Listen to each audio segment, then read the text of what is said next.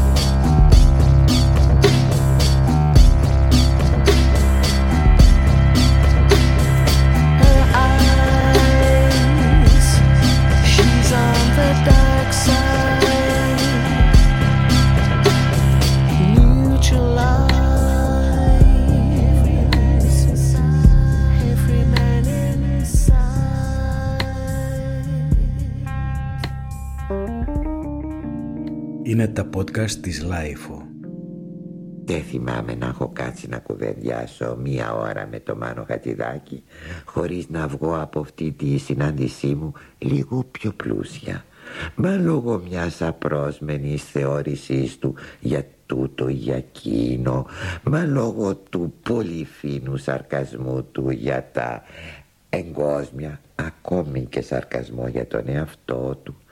Και θα έπρεπε ίσως σήμερα να πω πως αυτή η εκπομπή παρατρίχα, παρατρίχα θα έβγαινε στο τρίτο, στο τρίτο πρόγραμμα.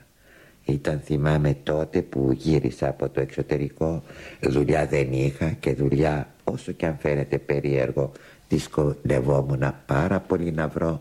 Τέλος πάντων για να δουλειά με είχε φέρει σε κάποιο αδιέξοδο και θυμάμαι πως μια μέρα έστειλα ένα τηλεγράφημα στο Μάνο Χατζηδάκη για να τον βρεις βέβαια στο τηλέφωνο ήταν και είναι πάντοτε μαρτύριο ένα τηλεγράφημα που έλεγε περίπου έχω μεγάλα προβλήματα σε χρειάζομαι τηλεφώνησέ μου δεν είναι ανάγκη βέβαια να σας πω πως μου τηλεφώνησε αμέσως.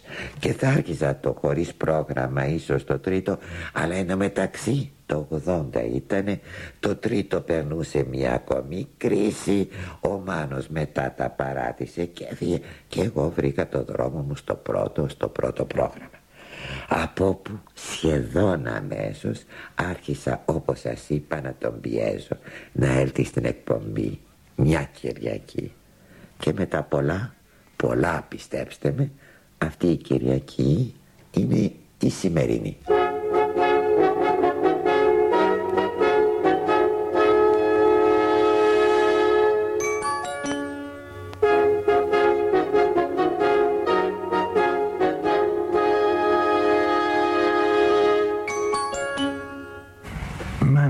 Μάνο Χατζηδάκη γνωριζόμαστε πάρα πολλά χρόνια από το 60 θα μου επιτρέψετε ωστόσο στο μικρόφωνο να σας μιλήσω στο πληθυντικό γιατί εμένα τουλάχιστον αυτή η ραδιοφωνική οικειότητα τα σι με ενοχλούν φοβερά Μα δεν είναι μονάχα στο ραδιόφωνο, είναι και στις εφημερίδες, επάντου είναι μια συνήθεια νεοελληνική θα έλεγα.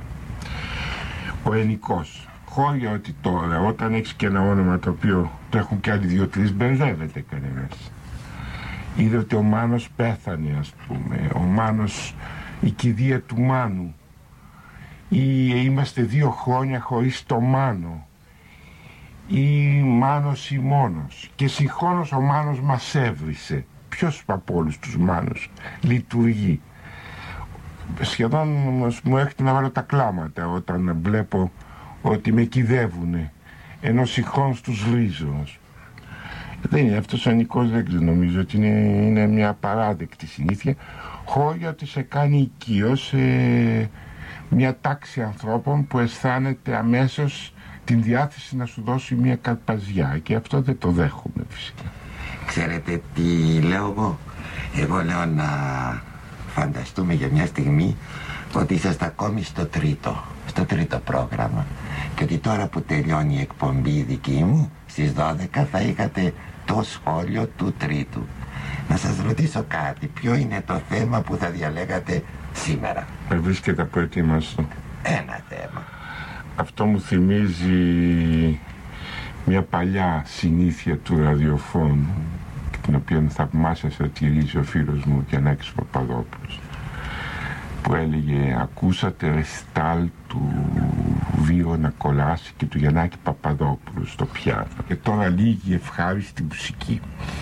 Αν πώς μπορούσα να είχα ε, σχόλιο στο τρίτο μετά την εκπομπή σας. Θα φρόντισα να, να, να απέχει τουλάχιστον μία-δύο ημέρες όχι ώρες. Πεςτε μου την αλήθεια το τρίτο γιατί το εγκαταλείψατε δεν το εγκατέλειψε εγώ, με εγκατέλειψε ή μάλλον ε, η παρούσα κυβέρνηση νομίζω ότι δεν είχε την, την ανάγκη μου. Δεν μπορούσε να δέχεται ε, πρόγραμμα, προγράμματα ανταρσίας μέσα στους κόλπους. Είσαστε εσείς η επιβεβαίωση. Όχι, δεν είναι αλήθεια αυτό και να σας πω γιατί. Γιατί και με την προηγούμενη κυβέρνηση ε, δεν ήταν τόσο εύκολα τα πράγματα του τρίτου. Ναι, αλλά είχα τους μισούς τουλάχιστον που ήταν υπέρ του τρίτου. Τώρα ναι. Σήμερα δεν μου υπήρξε κανένας που να δέχεται αυτό το τρίτο. Κοιτάξτε, το πρόβλημα του ραδιοφώνου είναι, δεν είναι θέμα προσωπικότητων. Είναι λάθος. Και το κατάλαβα και δεν πρόκειται να ξανααναμειχθώ. Όταν η κυβέρνηση αποφασίσει να είναι φιλελεύθερη θα βρει κάποιον να την υπηρετήσει όταν η κυβέρνηση αποφασίσει να έχει φιλελεύθερη πολιτική στο ραδιόφωνο, δεν είναι ανάγκη να επιστρατευθώ εγώ ή κάποιος επώνυμος για να υπηρετήσει την φιλελεύθερη πολιτική της. Θα υπάρξει κάποιος που θα την υπηρετήσει τέλεια όπως υπηρετεί σήμερα την πολιτική που θέλει να, να πραγματοποιήσει με το ραδιόφωνο. Τώρα κοιτάξτε, εσείς είστε ένας μεγάλος καλλιτέχνης, αγαπητός καλλιτέχνης, τι άλλο να πω, αλλά να πούμε και την αλήθεια, ε. Ναι. Λίγο δύσκολος δεν είσαστε. Κοιτάξτε, όχι ως μεγάλος καλλιτέχνης, γιατί δεν δέχομαι το κρατισμό. Είμαι ένας καλλιτέχνης ο οποίος σέβεται τον εαυτό του. Από την ώρα που σέβεται τον εαυτό του κάποιος, είναι δύσκολος στους άλλους. Δηλαδή δεν μπορεί να πραγματοποιεί τις προθέσεις των άλλων. Έχει δικές του, δικές του προθέσεις και δικούς του στόχους. Κατά συνέπεια νομίζω ότι η δυσκολία απορρέει από, την, ε, από, τον, από το ποσοστό αυτοσεβασμού που διαθέτει ένας άνθρωπος. Και αυτό το ποσοστό είναι πολύ ανεπτυγμένο σε μένα. Τίποτα άλλο. Δεν μου λέτε η μουσική σας είναι ένα ποτάμι αισθήματος, είναι, είναι ο Μάνος Χατζηδάκης. Ο Μάνος Χατζηδάκης σαν άνθρωπος τι είναι; Ο Μάνος Χατζηδάκης δεν είναι, κοιτάξτε να δείτε κάτι, η μουσική μου δεν είναι ποτάμι αισθήματος όπως θα το λέγατε. Ε, είναι, προσπαθεί να είναι μουσική. Το μόνο που δέχομαι.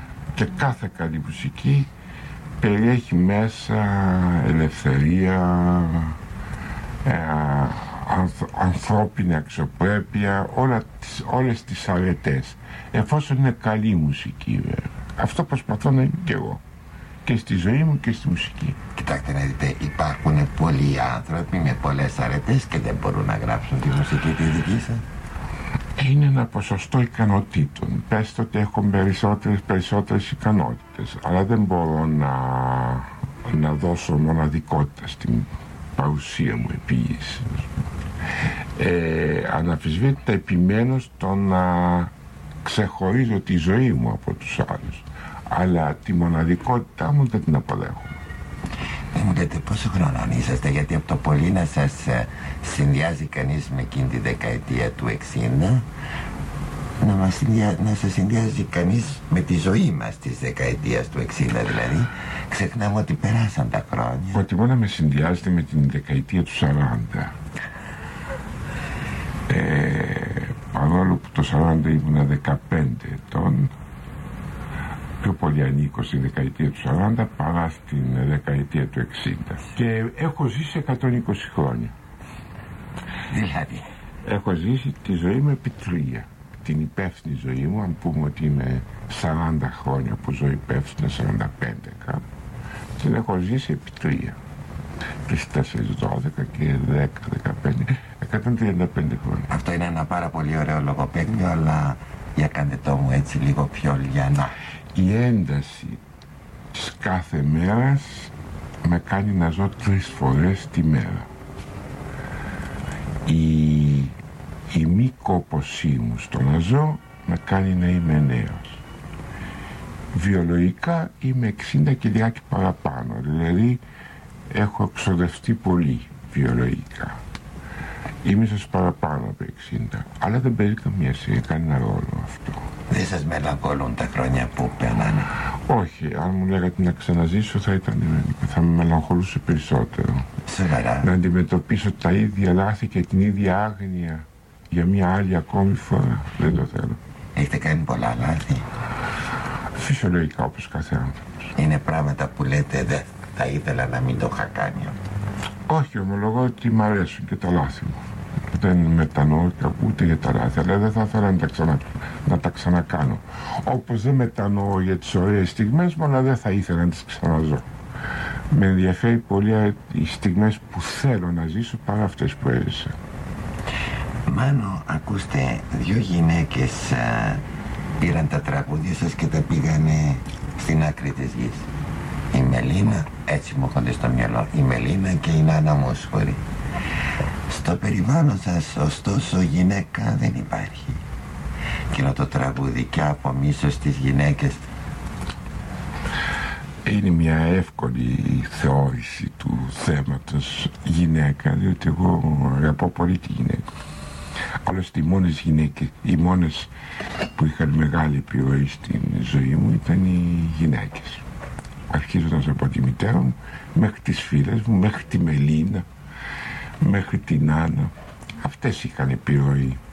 Αυτές με, τέλος πάντων, με παίξανε κάποιο ρόλο. Τώρα το ότι μου πήραν τα τραγούδια και τα πήγα στην άλλη άκρη της γης δεν συμφωνώ πάρα πολύ. Τραγουδήσανε τραγούδια μου, αλλά δεν πήγαν τη μουσική μου. Η μουσική μου είναι πολύ περισσότερη από αυτά τα τραγούδια που τραγούδησαν οι δύο προαναφερθήσεις γυναίκες. Με όλη την αγάπη που τις έχω. Οι άνθρωποι σας θεωρούν, έτσι βάζουν οι άνθρωποι ετικέτες, δεξιό. Τώρα σήμερα για σας τι σημαίνει δεξιός, αριστερός, κεντρός; Πέστε μου τι σημαίνει; Κοιτάξτε, αν εννοείται δεξιός την ψυχολογία του χωροφύλακα δεν είμαι. Είμαι φιλελεύθερος αστός. Αυτή είναι η ιδιοσυγκρασία μου, η παιδεία μου. Έχω πάρει μέρος στην αντίσταση στο ΕΑΜ. Είναι τέλος πάντων αλήθεια ναι ή όχι ότι ήσασταν στην, στο ΕΑΜ, διότι άλλοι λένε. Στην επώνυμο, όπως κάθε νέος άνθρωπος εκείνη την εποχή. Ήταν μια εποχή που ο καθένας έδινε ε, την συμμετοχή τους στον αγώνα εναντίον των Γερμανών. Αλλά δεν ήταν μόνο αυτό. Εμείς οι νέοι νομίζω είχαμε και μία άλλη ε, άλλα κίνητρα σηκώνωση. Ήταν η κλασική επανάσταση που κάνει ο νέος στο σπίτι του αλλά βρίσκαμε μία νομιμοφάνεια για να την κάνουμε. Η αντίσταση ήταν μία νομιμοφανής αντι, ανταρσία μας ανταρσία απέναντι στο σπίτι μας. Το ξενύχτη αποκτούσε νομιμότητα. Οι ερωτικές μας ιστορίες αποκτούσαν νομιμότητα διότι όλα αυτά ήταν συνδεδεμένα με την αντίσταση.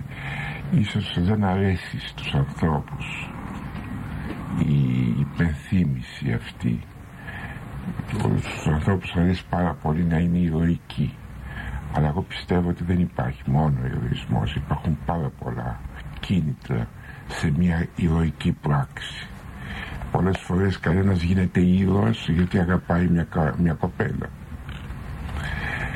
Και μετά οι άλλοι διστάζουν να το συνδυάσουν με την αγάπη προς την κοπέλα και αφήνουν μονάχα τον ηρωισμό σκέτο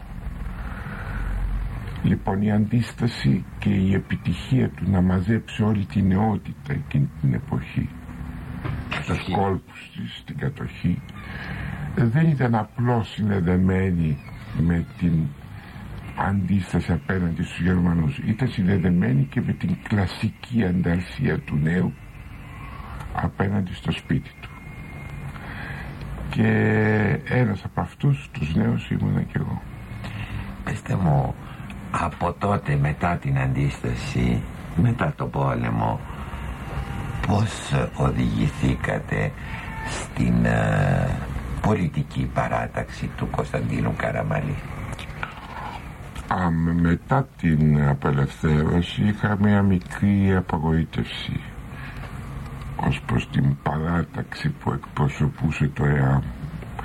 Χωρίς αυτό να σημαίνει ότι άλλαξε παράταξη δεν έγινα χίτης απλούστατα δεν, ε, δεν μετήχα πλέον στην πολιτική ε, στην ενεργό πολιτική ζωή του τόπου μέσα από την παράταξη που έκανε αντίσταση.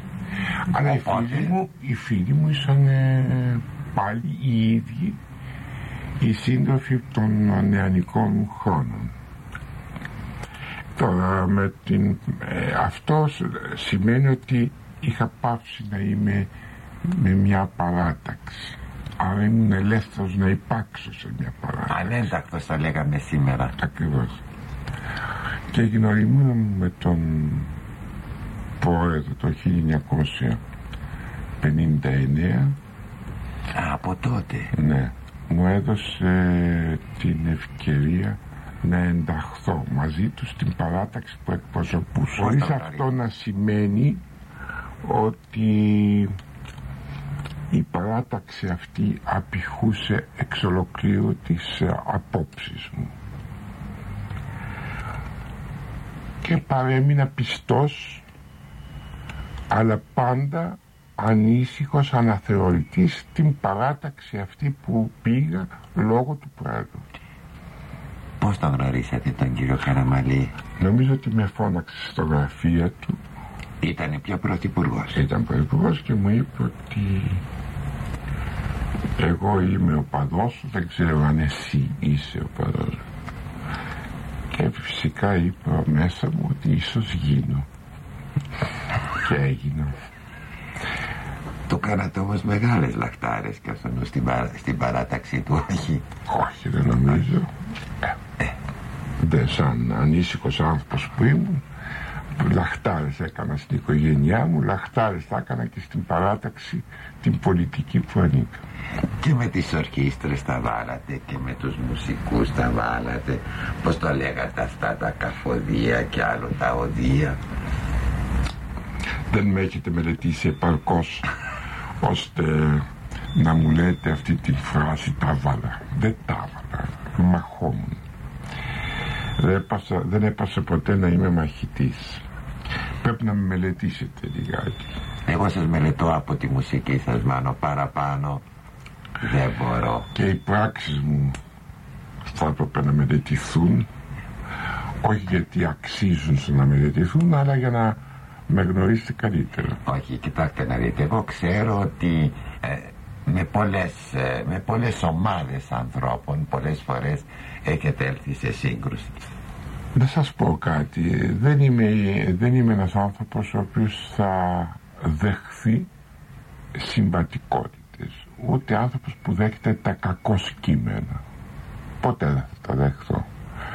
Λοιπόν, η επαφή μου με, τα, με την ε, διοίκηση, η επαφή μου με τα κοινά, σε αυτή την επτάχρονη περίοδο της μεταπολιτεύσεως, με έφερε καθαρά αντιμέτωπο. Με συγχωρείτε γιατί τη λέτε επτάχρονη; Είναι δέκα χρόνια και... Ε, μετά έφυγα εγώ. Α, μετά φύγατε με έφερε κατευθείαν αντιμέτωπο με τα κακό σκήμενα, με την αθλειότητα της δημόσιας διοίκησης, με τα συμφέροντα που διέπουν ας πούμε τα κοινά, με τις ε, μικρότητες των ομάδων. Λοιπόν, έπρεπε δύο την ανασυμβουνή να, να διαβρωθώ και να υπάρξω σε σύμπνοια μαζί τους ή να επαναστατήσω και να έρθω σε σύγκρουση ακόμη και με αυτούς που δεν τα βλέπανε σαν α, σοβαρά μειονεκτήματα μέσα στην πολιτεία αυτά που έβλεπα εγώ λοιπόν εγώ συ, συνεπής με το χαρακτήρα μου ήρθα σε σύγκρουση φώναξα κινδύνεψα να γίνω γραφικός Αυτή είναι ένα, αυτός είναι ένας κίνδυνος που υπάρχει στον τόπο μας. Ποιος κίνδυνος μάλλον. Το να σε κάνουν γραφικό, το να σε κάνουν έναν άνθρωπο που αποδέχονται τις φωνές σου και γελάνε μαζί σου. Νομίζω ότι αυτό είναι ο μεγαλύτερος κίνδυνος που υπάρχει στον τόπο μας. Λοιπόν, όλα αυτά τα κινδύνεψα. Νομίζω ότι σώθηκα την τελευταία στιγμή, έσωσα τη σοβαρότητά μου και φυσικά πίστα, διαπαντός. Δεν θέλω να ξαναυπάρξουν τα κοινά διότι δεν πιστεύω ότι μπορούν να διορθωθούν. Σοβαρά. Ούτε συζήτηση δεν είναι είναι χρόνια η αρρώστια μας και θα υπάρξει ακόμη για πολλά χρόνια. Δεν ξέρω τι θα είναι εκείνο που θα αλλάξει τα πράγματα και θα τα προχωρήσει. Παρ' όλα αυτά θα μου πείτε ζούμε και προχωρούμε. Ναι αλλά με λεπτομέρειες που δεν μ' αρέσουν.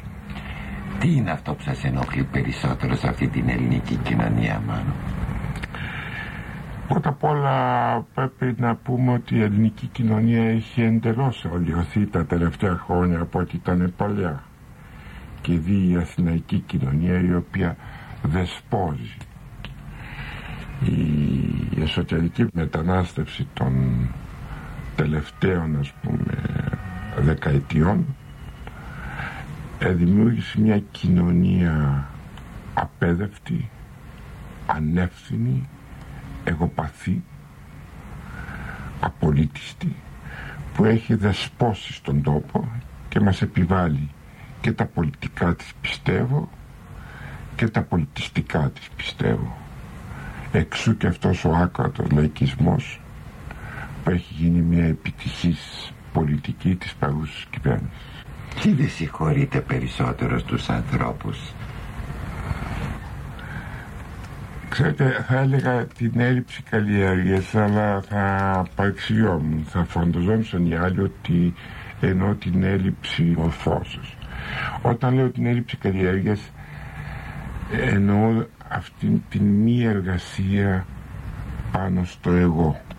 Αυτή την εγωπάθεια που διέπει όλη την ελληνική κοινωνία σήμερα.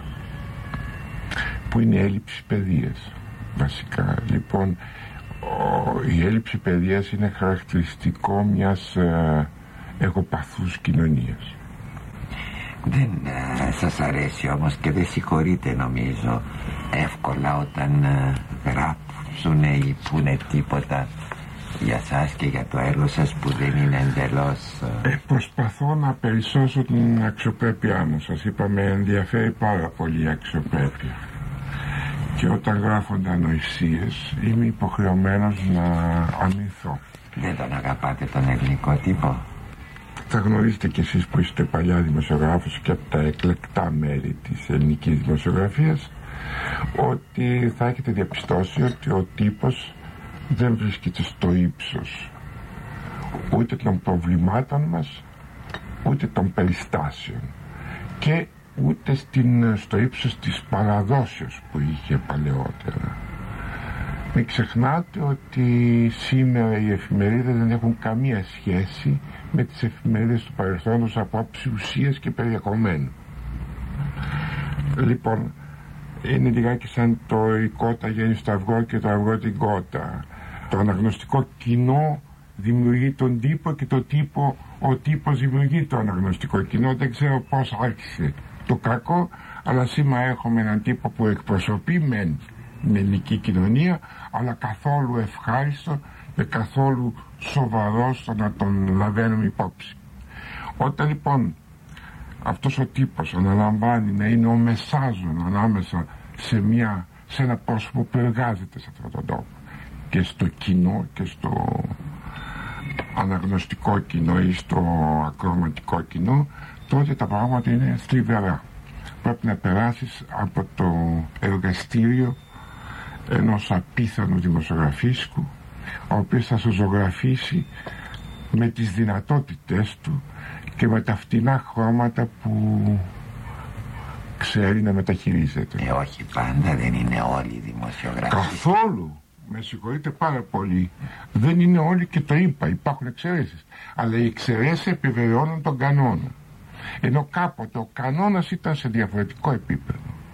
Δεν είμαι εναντίον του τύπου, είμαι εναντίον ε, του φτηνού επίπεδου ορισμένου τύπου και ορισμένων ανθρώπων που εργάζονται στον τύπο. Αυτό μην, έχουμε, μην έχετε κι εσείς την αρρώστια που έχουν όλοι οι Έλληνες να υπερασπίζονται κλαδικά την, ε, την περίπτωσή τους και όχι ατομικά. Άμα πείτε σε ένα γιατρό ότι η ιατρική είναι κακή αρχίζει ο σύλλογος τον, ε, ο ιατρικός σύλλογος και διαμαρτύρεται. Άρα πεις ότι μέσα σε ένα ότι ένας δικηγόρος ήταν απατεών τότε ο σύλλογος των, ε, των δικηγόρων βγαίνει και διαμαρτύρεται τι κακό είναι αυτό εσείς δεν διαμαρτύρεστε όταν μιλούν για συνθέτες ναι. καθόλου συμφωνώ απόλυτα ό,τι και να πούνε. Διαμαρτύρομαι όταν μιλάνε για μένα ή για ένα-δύο ανθρώπους που εκτιμώ. Όχι για το σύνολο των συνθετών, ούτε για το σύνολο των ποιητών, ούτε για το σύνολο των λογοτεχνών. Πώς Θεού. Δεν μου λέτε κάποιος είπε ότι αρχίζουμε, να σας το διαβάσω κιόλας, αρχίζουμε να πεθαίνουμε όταν πάβουμε να φτιάχνουμε τον κόσμο και έρχονται άλλοι που τον φτιάχνουν για μας. Εσείς ε, που βλέπετε άλλους να φτιάχνουν μουσική νέοι συνθέτες. Αρκεί να φτιάχνουν μουσική το να κάνουν να κατασκευάζουν μουσική δεν σημαίνει τίποτα η ηλικία. Μακάρι να φτιάχνουν μουσική και να είμαι ο παδός τους προς το παρόν δεν έχω δει τέτοιους νέους λυπάμαι αλλά νέους που να με ενδιαφέρουν δεν έχω δει μουσικά να με ενδιαφέρουν. Διαφορετικά έχω δει. Λοιπόν να μιλήσουμε για τη μουσική. Πού είναι η μουσική στην Ελλάδα σήμερα μάλλον. Η μουσική είναι μια υπόθεση πάρα πολύ έτσι παρεξηγημένη στον καιρό μας. Τώρα, εάν θέλουμε να μιλήσουμε, να μιλήσουμε τη συμφωνική μουσική. Διότι το τραγούδι δεν είναι η μουσική. Υπάρχει και αυτή η παρεξήγηση στον τόπο. Λοιπόν η συμφωνική μουσική στον τόπο μας εκπροσωπείται από αστοιχείωτα θα έλεγα περί τη μουσική μέλη των ορχιστών και από μαέστρους και συνθέτες άρρωστους, ατάλαντους, νευωτικούς νευωτικούς από την έλλειψη ταλέντου και επαφής με κάποιο ακροατήριο. Ξέρετε, όταν δεν έχεις ακροατήριο, αποκτάς νεύρωση. Έτσι αυτή η αρρώστια είναι διάχυτη και στα πρόσωπα όλων αυτών που ανέφερα, αλλά και στα πρόσωπα των λίγων ακροατών που τους παρακολουθούν. Αν πάτε σε καμιά συναυλία τους αυτών, ε, σε καμιά συναυλία συμφωνικής μουσικής θα δείτε κάτι φυσιογνωμίες άθλιες μέσα στην αίθουσα αποσδιορίσεις του ηλικίες, μύτες μεγάλες μάτια ως επιτοπλίστων αυνανιζομένων και χέρια που κυριολεκτικά σπάνια αγγίζουν άλλο χέρι και μια νεότητα οδιακή πανομοιότυπη σε απλανές βλέμμα και αγίγναστο σώμα με την ε, νεότητα των κατηχητικών σχολείων και των θρησκευτικών οργανώσεων. Έχετε πάει εσείς ποτέ σε τέτοια συνευλία. Πώς τους ξέρετε τόσο ε, καλά; Βέβαια, πώς. Μην ξεχνάτε ότι υπήρξε επί χρόνια ε, γενικός διευθυντής της κρατικής ορχήστρας και ο, όσο καιρό πήγαινα υποχρεούμενος από τη θέση μου γιατί μετά την κατήργησα αυτή την επίσκεψη και διαπίστωνα πάρα πολλά βλέποντας το ακροατήριο μια που το ακρόαμα δεν είχε καταφέρει να με ελκύσει έβλεπα το ακροατήριο. Λοιπόν αυτή η νεολαία που λέτε είναι μια νεολαία απελπιστικά δίχως έλξη που ερωτοτροπεί άρρωστα με τις βρώμικες σελίδες ελληνικών εκδόσεων έργων του Μπετόβεν, του Σοπέν, του Μέντερσον, του Σούμιν με το αίσθημα τοποθετημένο από ανέραστες δασκάλες στο μάθημα που κάνουν πάνω στις σελίδες των μουσικών βιβλίων με κόκκινο μολύβι. Ξέρετε λένε εδώ θα γίνει αίσθημα. Το αίσθημα κόκκινο και δασκαλίστικο. Και η μουσική σκέψη απούσα εντελώς από το βιβλίο, από το οδείο, το μαθητή και το μάθημα. Αυτό είναι η σοβαρή μουσική των 2.000 περίπου Ελλήνων που την παρακολουθούν. Καλά, δεν μου λέτε εσείς τι προσπαθήσατε να κάνετε και αποτύχατε. Εγώ προσπάθησα να ελκύσω τους υπολείπους Έλληνες και να δημιουργήσω σωστή ερωτική ατμόσφαιρα μέσα στην αίθουσα συναυλίας. Στην αίθουσα συναυλίας. Σαν γνήσιος ερωτικός άνθρωπος που είμαι θέλησα να δημιουργήσω ερωτική έλξη αλλά δεν βρήκα κανένα πρόσωπο που να εκπροσωπήσει αυτή την ερωτική ε, πώς το λένε, το ερωτικό περιεχόμενο. Όλη η μουσική είναι διαβρωμένη από την οδιακή παράσταση που σημαίνει ανήλια δωμάτια δεν έχει σημασία τώρα να έχει γίνει οδείο με ήλιο το καινούριο οδείο Αθηνών. Ανήλια δωμάτια σκονισμένα έπιπλα και προτρέτα των μουσικών πάνω από 70 δεν έχουμε δει κανένα μουσικό σημαντικό όταν ήταν 18-20 όλα τα προτρέτα τους είναι απάνω από 70 για να τους φοβόμαστε όχι να τους αγαπάμε. Αυτό λοιπόν είναι μια πολιτική λάθος στην οποία αντιώθηκα Καλά δεν μου λέτε όταν α, πήρατε την α, ορχήστρα, την κρατική ορχήστρα στα χέρια σας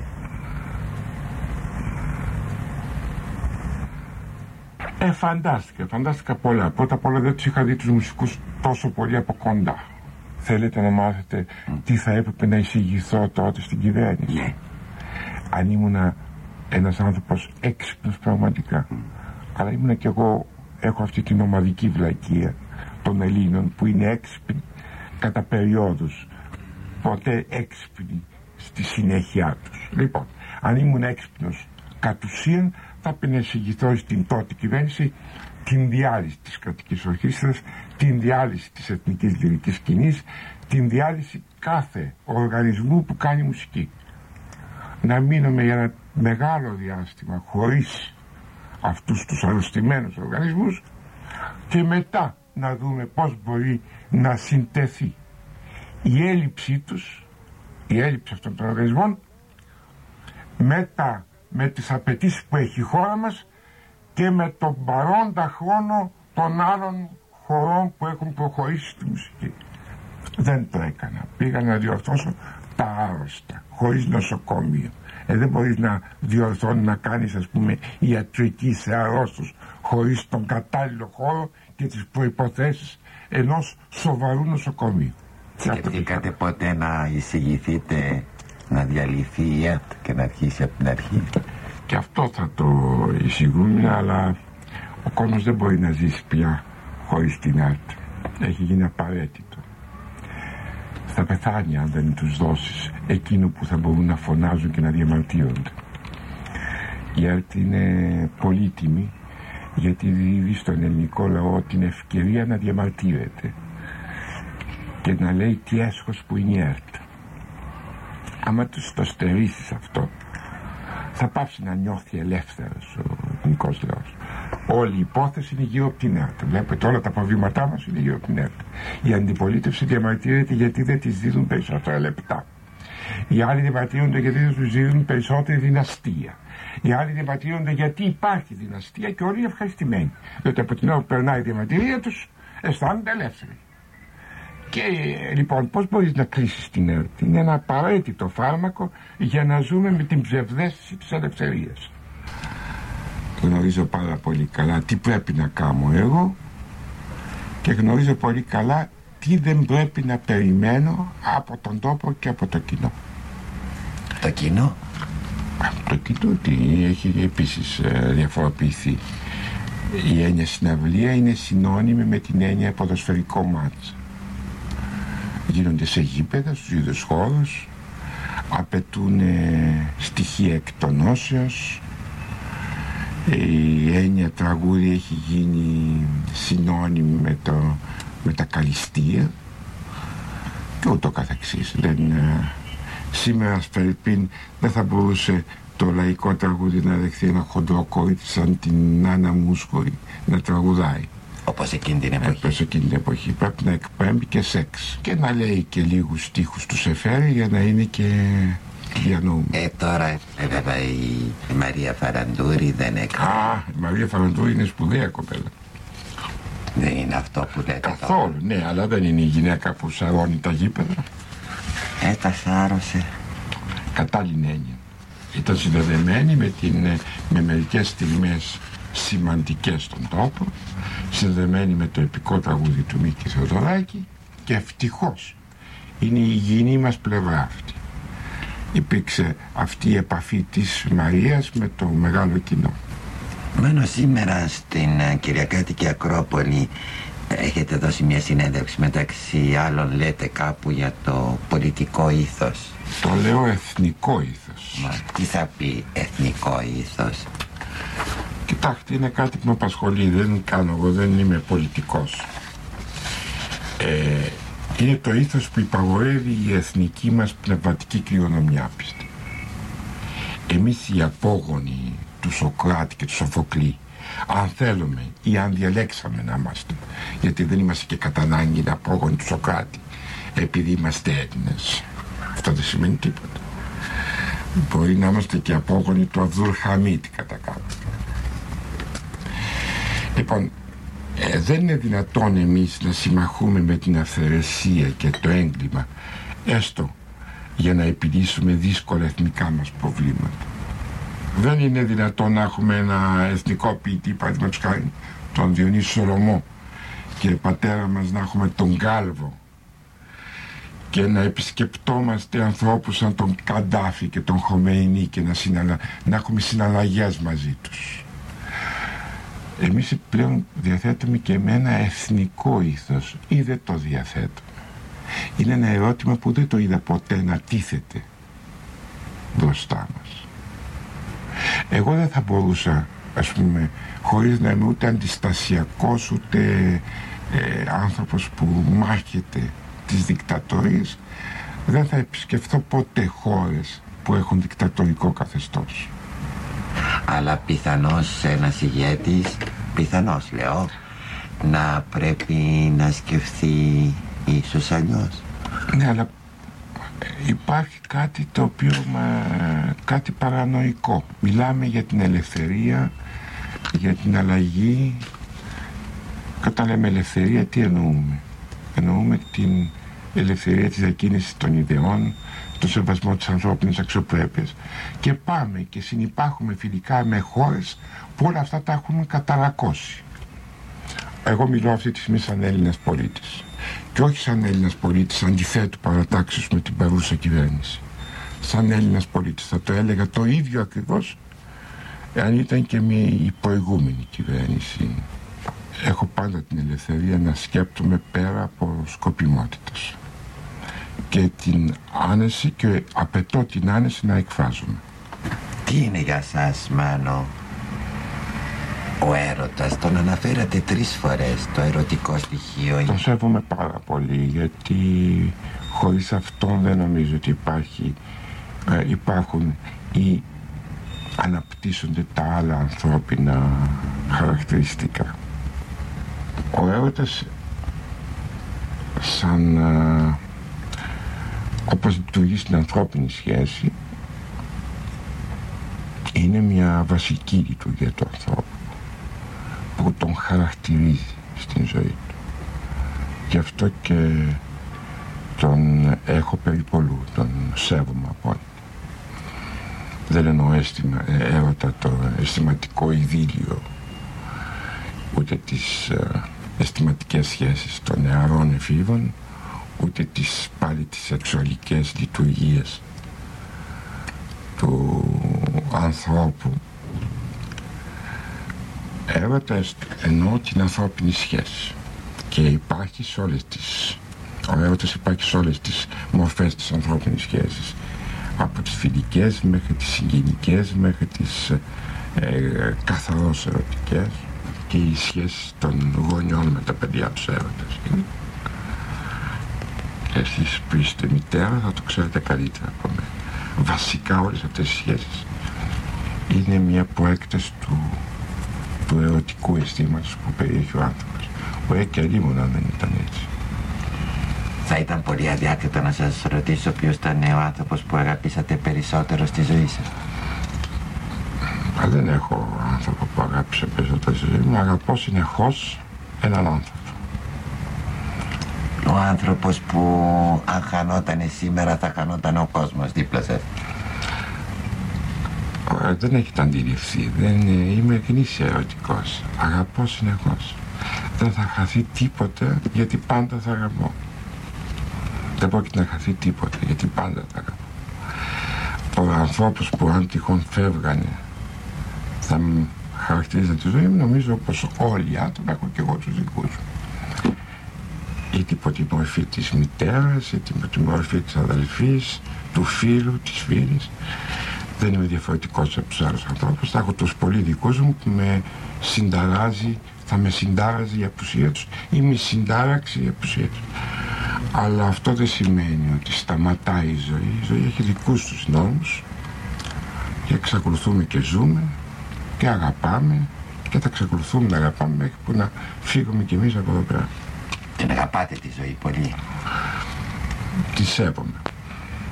Και αν θέλω να κυριολεκτήσω θα πει την αγαπώ, τη σέβομαι. Σας είπα δεν θα ήθελα να ξαναζήσω ούτε να προεκτείνω τη ζωή μου πέρα από τα όρια που θα με κρατήσει σοβαρό και σκεπτόμενο. Αυτό είναι ένα, θα έπρεπε να είναι το πρωταρχικό μας μέλημα, να σεβόμαστε τη ζωή. Γιατί όταν σέβεσαι τη ζωή, σέβεσαι και τη ζωή των άλλων. Δεν σέβεσαι μόνο τη δικιά σου ζωή. Οπότε τι να την κάνω εγώ τις αγάπες για τη ζωή όταν αδιαφορούμε για τη ζωή των άλλων. Ενώ ο σεβασμός προς τη ζωή επιβάλλει και την, το σεβασμό της ζωής του άλλου. Η ζωή είναι κάτι που πρέπει να το σέβεται κανένας γιατί είναι ανεξήγητος σε επιτοπλής. Περνάει από πάνω μας και δεν, την, δεν καταλαβαίνουμε την, την ε, χρησιμότητά της για μας. Είναι ανεξήγητο γιατί περνάει, γιατί ζούμε και γιατί θα φύγουμε μια μέρα. Τι είναι η σχέση σας με το Θεό, με τη θρησκεία; Όπως η σχέση του κάθε απλού Έλληνα. Δεν την ε, πολυεξετάζω την ζω φυσικά και δεν εκπλήσωμαι όταν στις δύσκολες στιγμές προσφεύγω στον Θεό που λέει χωρίς να το πολυεξηγώ το θέμα. Αλλά και χωρίς να κομπάζω ότι μπορώ να κάνω και χωρίς αυτό. Έχω την εντύπωση ότι αυτά τα πράγματα δεν λύονται με στάσεις απέναντι. Προτιμώ τη στάση της γιαγιάς μου απέναντι στο Θεό παρά τη στάση ενός που λέει ότι ε, έχει προχωρήσει τόσο που δεν πιστεύει. Εγώ δεν έχω προχωρήσει τόσο. Αυτή η νέα γενεά τέλος Μάνο. Ε, κάθε φορά υπάρχει μια νέα γενιά, δεν είναι τόσο σπουδαία υπόθεση. Η παρούσα νέα γενιά. Έχω δει πολλές νέες γενιές λόγω της ηλικίας. Ε, όχι και πολλές, δύο-τρεις. Ε, τέλος πάντων αυτές που έχω δει όλες είχαν τα ίδια χαρακτηριστικά ανοησίες, ηλικιότητες, ανεπάρκειας και πάντα υπήρχαν οι εξαιρέσεις της ή οι εκπρόσωποι της γενιάς οι οποίοι κουβαλούσαν την ευαισθησία της κάθε γενιάς μέσα τους και ακόμη περισσότεροι ή πολύ λιγότεροι που είχαν την ικανότητα να εκφράζουν κάτι από αυτή την ευαισθησία. Λοιπόν, και ποια είναι η χρησιμότητα της νέας γενιάς, δεν την έχω καταλάβει, της κάθε νέας γενιάς. Δηλαδή, όχι η χρησιμότητά της, τη χρησιμότητά της την αντιλαμβάνομαι. Δεν τη γιορτάζω, δεν με ενδιαφέρει. Με ενδιαφέρουν οι εκπρόσωποι της νέας γενιάς και από τους εκπροσώπους εκείνοι που έχουν το χάρισμα να κουβαλάνε ακέραια την ευαισθησία τους.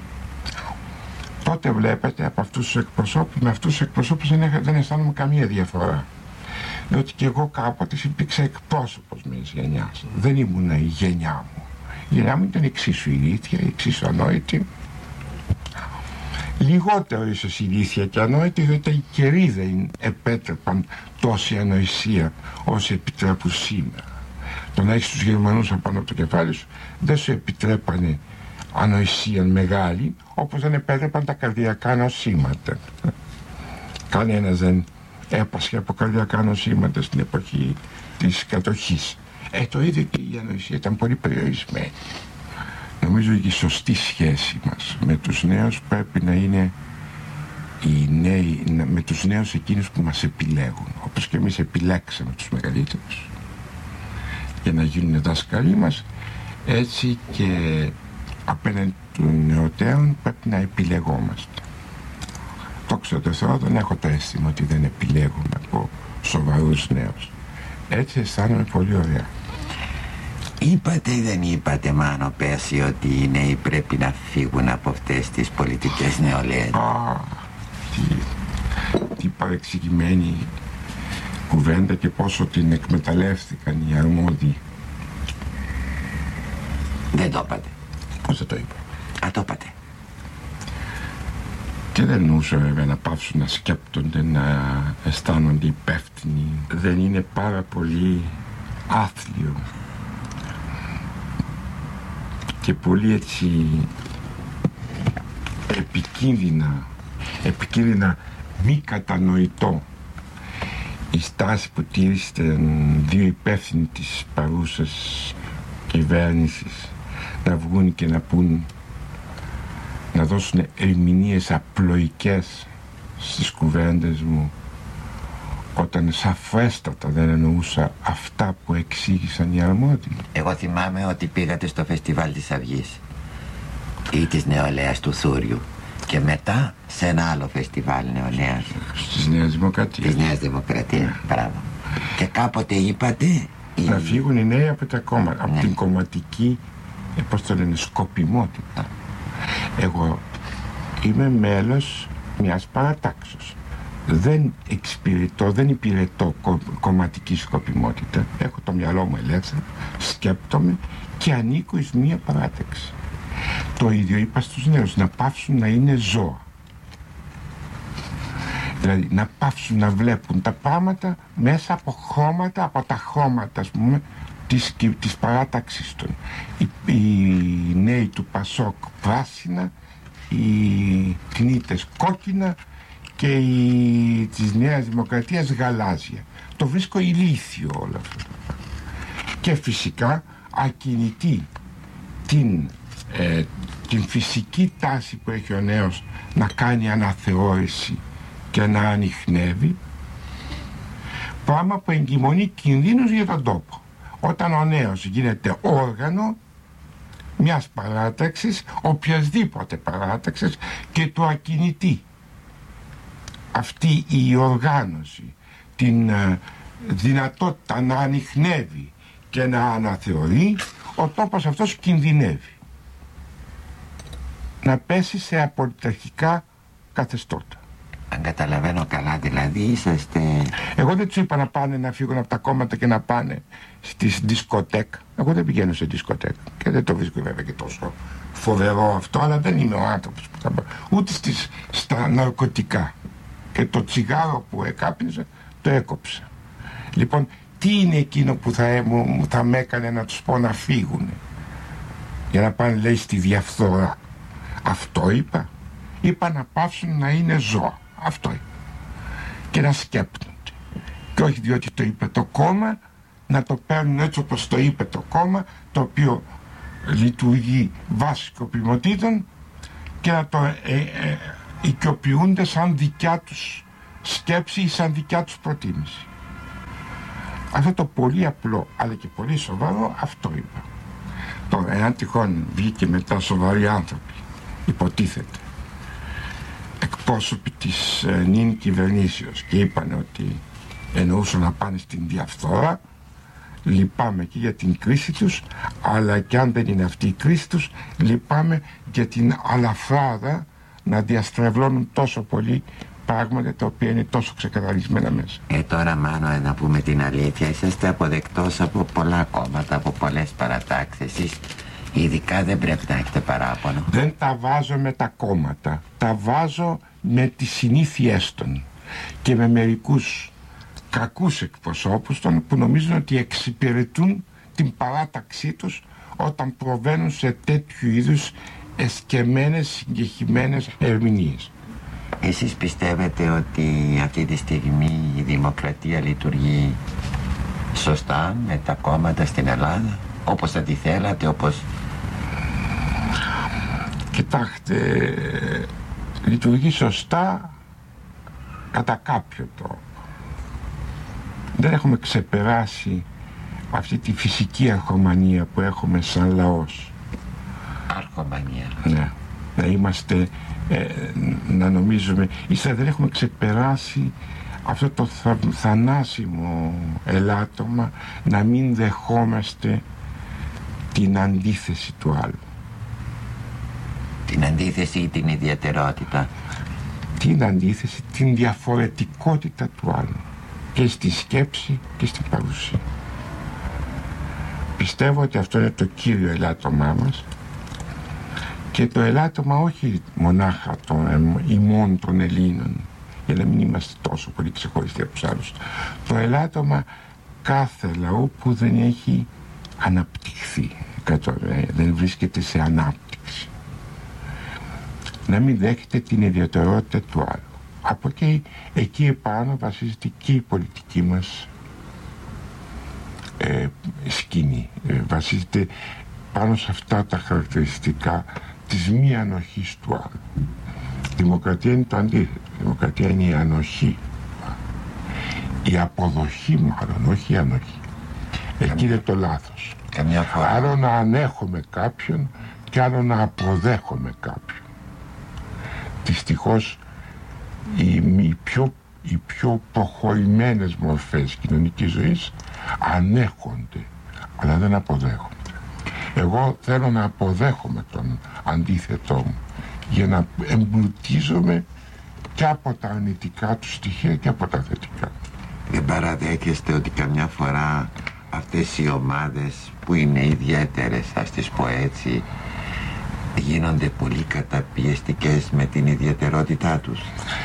Ε, φοβάμαι όμως ότι είναι περισσότερο επικίνδυνες η, ε, περισσότερο επικίνδυνη η περιφούρησέ μας, η περιφούρησή μας από αυτές τις ομάδες παρά η ύπαρξη των ομάδων αυτών μαζί μας. Δηλαδή πιστεύω ότι όταν έρχεται η πολιτεία και μας περιφρούει από ομάδες που δεν μας μοιάζουν και καταδιώκει αυτές τις ομάδες αστυνομικά είναι πιο επικίνδυνο από το να τους άφηνε να υπάρχουν. αυτό που έγινε λίγο πολύ στα εξάρχεια. Είναι ένα θλιβερό θέαμα το οποίο ποτέ δεν θα με συμφιλιώσει μαζί του. Και είναι λάθος να νομίζουμε ότι περιφρουρείται η ελευθερία μας με το να καταδιώκονται άνθρωποι που δεν μας μοιάζουν. το ότι θα έρθει μια δεδομένη στιγμή που και εμείς δεν θα μοιάζουμε με κάποιους και θα καταδιωχθούμε. Και θα έχουμε το παρελθόν ότι ανεχθήκαμε τις καταδιώξεις των ανθρώπων που δεν μας μοιάζουν. Άρα και εμείς σωστά θα καταδιωχθούμε. Μην, μην ξεχνάμε ότι αυτό είναι και η αρχή και η βάση του εθνικοσοσιαλισμού και του φασισμού. Δεν κινδυνεύουμε από αυτούς που δεν μας μοιάζουν. Κινδυνεύουμε από αυτούς που μας περιφορούν και καταδιώκουν αυτούς που δεν μας μοιάζουν. Όταν όμως αυτοί που δεν μας μοιάζουν γίνονται πάρα πολύ ενοχλητικοί και αυτοί δεν ανέχονται τίποτα άλλο ρωτώ μάνο δεν έχω πιστεύω ότι η πολιτεία πρέπει να οργανώσει έτσι τον εαυτό της ώστε να μπορεί να μην ενοχλείται από τους διαφορετικούς. Εγώ που τουλάχιστον δεν θα δεχθώ ποτέ έναν αστιφύλακα να με περιβουρήσει από κάποιον που κινδυνεύω. Πρέπει να αναπτύξω ένα αίσθημα αυτοσυντήρησης και ένα αίσθημα μήνης μέσα στις ανθρώπινες λειτουργίες μου όχι να φεύγουν από τις ανθρώπινες λειτουργίες μου. Διότι το να βλέπω κάποιον που να κυλιέται κάτω αιμόφυρτος από ένα ζώο γιατί μόνο ζώο πρέπει να είναι ο χωροφύλακας ο οποίος θα κτυπήσει κάποιον άλλον και θα τον, θα τον κάνει να αιμορραγεί. Τότε δεν αισθάνομαι καθόλου διαφορετικός από αυτόν που κυλιέται. Είμαι μαζί με αυτόν που κυλιέται κάτω και δεν είμαι μαζί με αυτόν που περιφρούει δίθεν την ελευθερία μου ή την ησυχία μου. Ποια είναι η άμυνά σας ε, σε αυτή την κοινωνία; Το να δέχομαι ακόμη και το, τους ανθρώπους που θα μιλήσω Τους ανθρώπους που θα πιω τον καφέ μου Και φυσικά πολύ περισσότερο στους ανθρώπους που θα συνυπάρξω στη ζωή μου. Αυτή είναι μια σωστή άμυνα.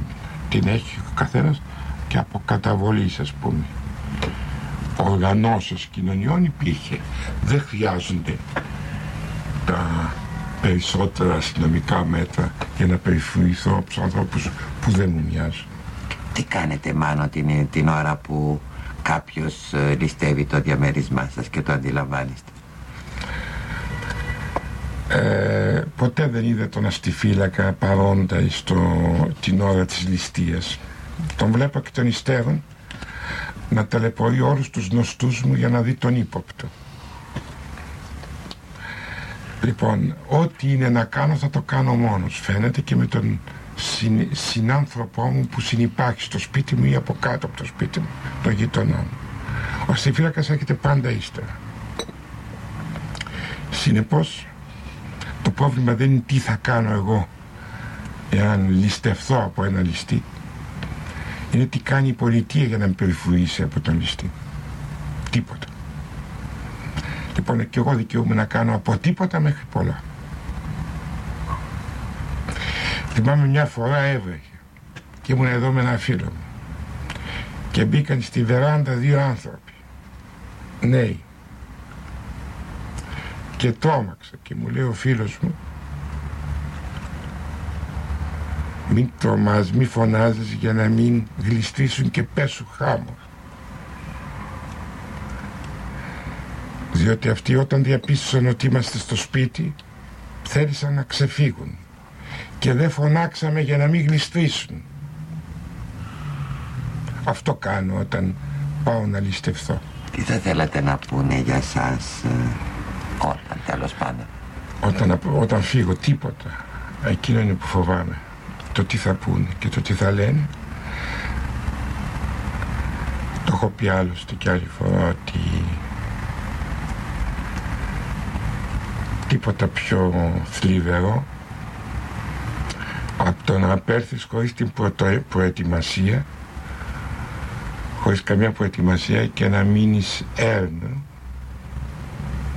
στα χέρια και στα χείλια όλων αυτών των συνανθρώπων σου. Είναι τραγικό. Δηλαδή τους απερχόμενους, αυτοί που απήρθαν τέλος πάντων, τη θλιβερή εκμετάλλευση τους έγινε. Τι βιβλία βγήκαν μέσα σε δέκα μέρες για τη ζωή τους τι συνοστισμοί και κοροϊδίες στην κηδεία τους Όλα αυτά θα τα αποφύγω, θα οργανωθώ έτσι, ώστε να αποφευθούν. Φιλοδοξώ να αποχωρήσω ωραία όπως όταν ήρθα. Ήρθα πολύ ωραία. Πώς ήρθατε; Με γέννησε η μάνα μου και ο πατέρας μου στην Ξάνθη, σε ένα πολύ ωραίο οικισμό, με ένα πολύ ωραίο σπίτι. Και ήσταν οι δύο-τρεις συγγενείς μου πλάι Θέλω να φύγω έτσι. Μάνο Χατζηδάκη πάνω στο τελευταίο σας δίσκο γράφετε ότι απαγορεύεται με ποινή πολύ μεγάλη να χρησιμοποιηθούν αυτά τα τραγούδια σας από τη μουσική σας στο ραδιόφωνο. Νομίζω πως η ποινή είναι κάπου 500.000 λοιπόν ήθελα να σας ρωτήσω μου επιτρέπετε να βάλω αυτή τη μουσική σας αυτού του τελευταίου δίσκου σας; Πως έχετε όλο το δικαίωμα και διότι είστε η Μαρία Ρεζά και διότι σας αγαπώ ιδιαίτερα Ήταν ο Μάνος Κατζηδάκης στην ωραία εκπομπή της Μαρίας Ρεζάν «Μια ώρα έτσι χωρίς πρόγραμμα» στο 1980 από το αρχείο του Βασιλείου Μπουκουβάλα. Ευχαριστώ που με ακούσατε. Μπορείς να δεις καθαρά τώρα από αυτό το λόφο ένα τετράγωνο αυτού του κόσμου ένα αεροπλάνο στο χλωμό ουρανό θέλω να φυλάξω αυτές τις εικόνες αυτές τις λέξεις μέσα σου